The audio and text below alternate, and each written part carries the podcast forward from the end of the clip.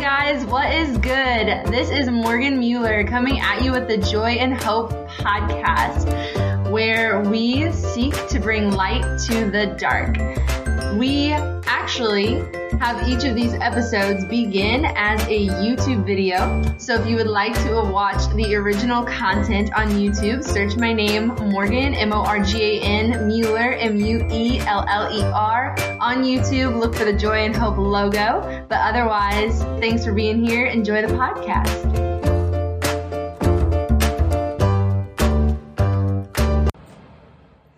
Guys, Morgan here bringing you another episode of Joy in Hope. Before we get started today, I just want to pause as always and say if you haven't already subscribed to this channel, please do so and don't forget to hit the notification bell as well so you never miss out on new material. Also, thank you to all my patrons on Patreon. They are the ones who make it possible for me to give my life to God completely in this way. So, if you have not already done so, I ask that you prayerfully consider becoming a Joy in Hope patron. Go to patreon.com slash Morgan Mueller or click the link below to learn how to do so. And last, if you're listening as a podcast, shout out, hey there, um, on SoundCloud and iTunes. And if you're watching this on YouTube and would like to listen more on the go, on SoundCloud. Just search Morgan Mueller like you do here on YouTube. Look for the Joy in Hope logo. And if you're listening on iTunes, search the Joy in Hope podcast. Joy in Hope being all one word. Now today we're going to talk about when when did great become grandiose. But before we do that, let's go ahead and pray. In the name of the Father and of the Son and of the Holy Spirit. Amen. Totus tuus Maria, ego sum. I am totally yours, Mary. So, since when did great become grandiose? I think in our current culture, we get these two words mixed up, or at least we use them interchangeably. So when I say I am made for greatness, which is something that Pope Benedict XVI um, once said during his papacy. You were not made for comfort, you were made for greatness. Okay, if I'm made for greatness, what does that look like? For me personally, sometimes I'm tended I'm tempted to think of something more grandiose. So, for example, I can't just be good at volleyball, I have to be one of the starters. I can't just work at this company. I have to climb the corporate ladder until I am on the top making as much money as possible and contributing in the greatest possible way. Do you see what I mean? I can't just be a good singer and enjoy singing. I have to go on American Idol and win or I'm not worth anything. If you've seen the musical Wicked, there is a part where the two main characters, Elphaba and Glinda, are talking to each other, and Glinda is kind of making fun of Elphaba. She's like, You're having visions of grandeur. And so often, we have this illusion, I think, in our minds that in order to be great or to do great things, even great things for God, it in fact has to be this grandiose thing. I can't just be content to live in a convent my entire life like St. Therese, or if so, then I have to end up like writing a bunch of stuff in secret so that one day people remember me and I become some great saint. I can't just be content to live in a cloistered convent my entire life and love Jesus. I have to be the next Mother Teresa. I have to move to Calcutta and start working with the poorest of the poor. Or if you're like a guy and it's like JP2 is this huge father figure in the church and it's like I have to be the next pope or I have to be a priest and I have to maybe be a missionary and travel the world preaching and teaching about Jesus to people. And it's like all of those things are good, but they are gifts from God and those things are not automatically what greatness really entails.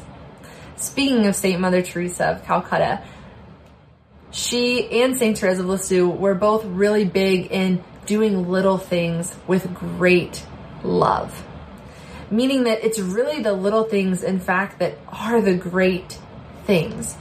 For example, maybe you're a mom and what you are being called to do that is great today is just wake up in the wee hours of the morning when your child is screaming and take care of them. Or maybe it's not like a baby that needs you, but your kid is 14 years old, they have the flu and they're in the bathroom throwing up and you have to go be with them. When in reality, you want to be far away from that situation. You don't want to be holding their hair back, but you are because that is what you're being called to do. That is, that is your call to greatness in that moment.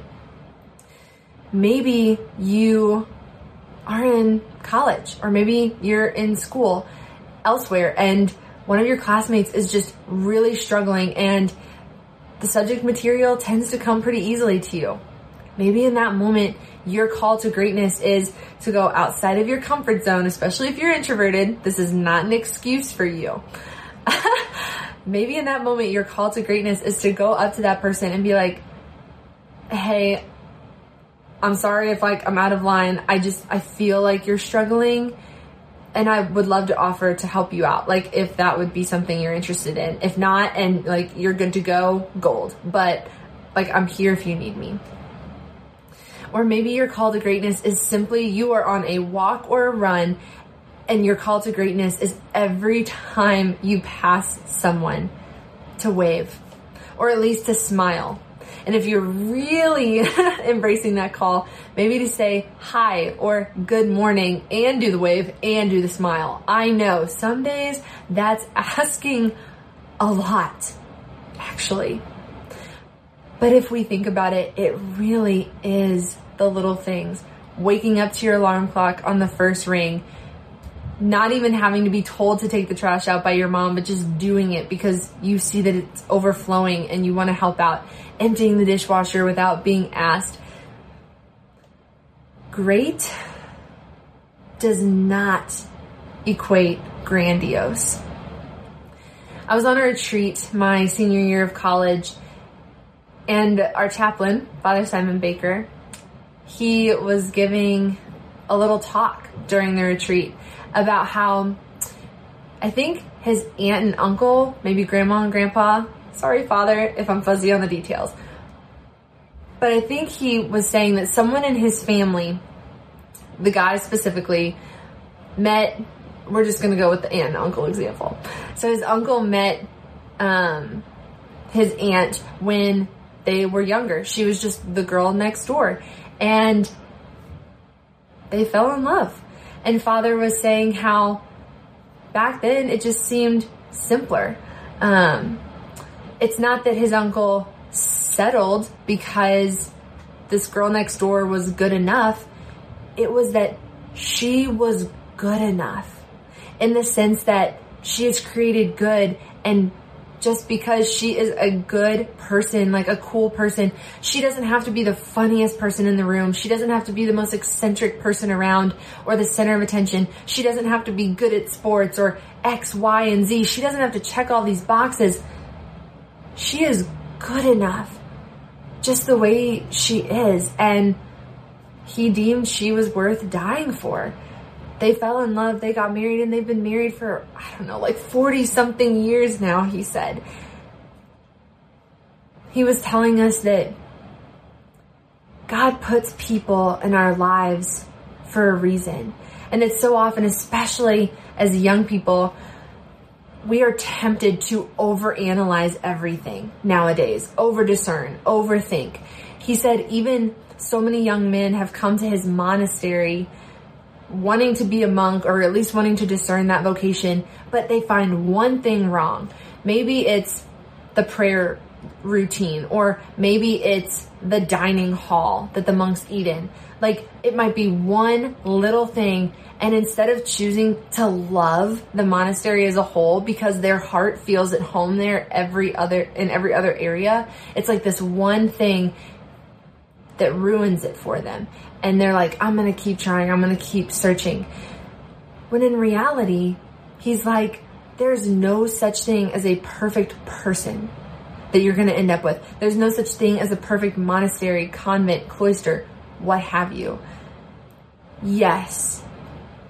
Yes, sometimes we shouldn't date a certain person because our conscience, if formed properly, is telling us this person is not a good person for you. They are just not. Like, that's an invitation to pray for them, love them from afar, but like it is not going to be healthy for you to be with them. Or maybe some guy did show up to the monastery. Maybe he did want to become a monk there and it wasn't perfect, but he liked it and the order told him no. Those things are different. I'm talking about whenever we're searching for that grandiose illusion of greatness rather than just recognizing what the Lord has placed in front of us this day. Because that is where our invitation to greatness truly lies in the present moment. I want to share one more thing. Um, someone very close to me who I love so, so much, um, multiple people actually, um, at least one person in my family that's coming to mind, at least one really close friend I grew up with. Like, I just remember them telling me, like, Morgan, I just, I just see you doing great things someday. Like, I just see you doing great things for God. And praise God, that's amazing. But in my mind, I, I did, I, I felt like I had to do some sort of grandiose thing to measure up to these people's expectations. It's like I have to travel the world and become a missionary, or I have to forsake everything to become a sister and a missionary. I have to do this or that. And it's like, at the end of the day, those things aren't necessarily the things that God is calling me to do for Him. They're not the things that I desire to do for Him. More often than not lately, honest to goodness, it's just been the little things like I'm to take out the trash because it's Wednesday and I'm going to do the dishes right now because they are dirty and in the sink. And that is what I feel like I'm supposed to do today. And in those moments, I believe I am doing great things for God, not because they're grandiose actions, they're small actions, but when they're done with great love they equal greatness. So I just invite you to consider who has the Lord placed in front of you today to love? What has He put in front of you to do for Him? Because those are the things that in His eyes make His children great like Him. He never asked us to do anything grandiose. And always for his greater glory. Amen. In the name of the Father, and of the Son, and of the Holy Spirit. Amen. If this was a message that you needed to hear today, please go ahead, give this video a thumbs up so I know what hopefully to make more of in the future. If you had anyone come to mind while you were watching this video, please share it with them, whether on social media or just a quick text or email. Maybe this is a message that the Lord put on my heart that they need to hear today, and you are going to be the messenger. Let this be your moment of greatness today. It'll take two seconds and maybe one click at best. Um, and yeah, I just hope that this really helps, and I'm happy that y'all were here with me today. So, God bless you, and until next time.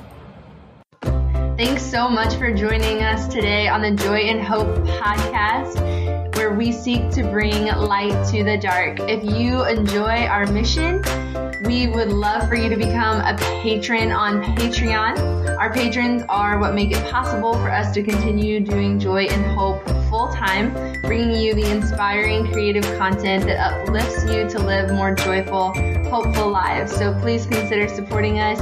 Thanks so much for being here today. God bless and see you next time.